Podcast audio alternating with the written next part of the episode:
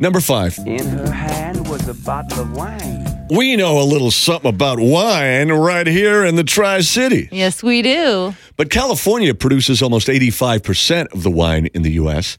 And if it were its own country, it would be the fourth biggest wine producing country in the world behind France, Italy, and Spain. The two states behind California, as far as production of wine, Uh huh. Washington and New York. Number four.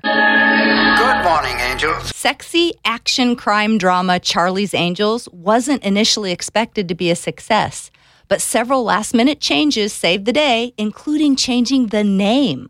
Originally, the show was going to be called The Alley Cats before Kate Jackson stepped in with the better name. Number three, We did it, Watson. We finally perfected the first telephone. we've all heard of, you know, climate change, global warming, the greenhouse effect, right? Yeah, a lot. But who coined the term greenhouse effect? Oh. it was Al, but not Al Gore.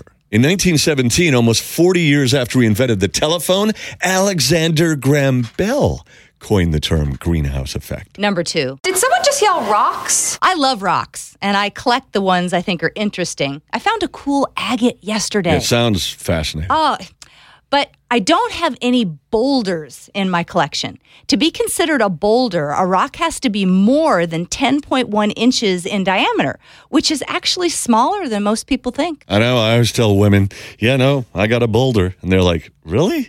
Aren't boulders bigger than that? Number one, the mascots on kids' cereal boxes, like, say, Tony the Tiger, are drawn so their eyes are looking slightly downward. And that's because when a kid is down below the shelf mm-hmm. at the grocery store, the mascot is always making eye contact with them. It's great.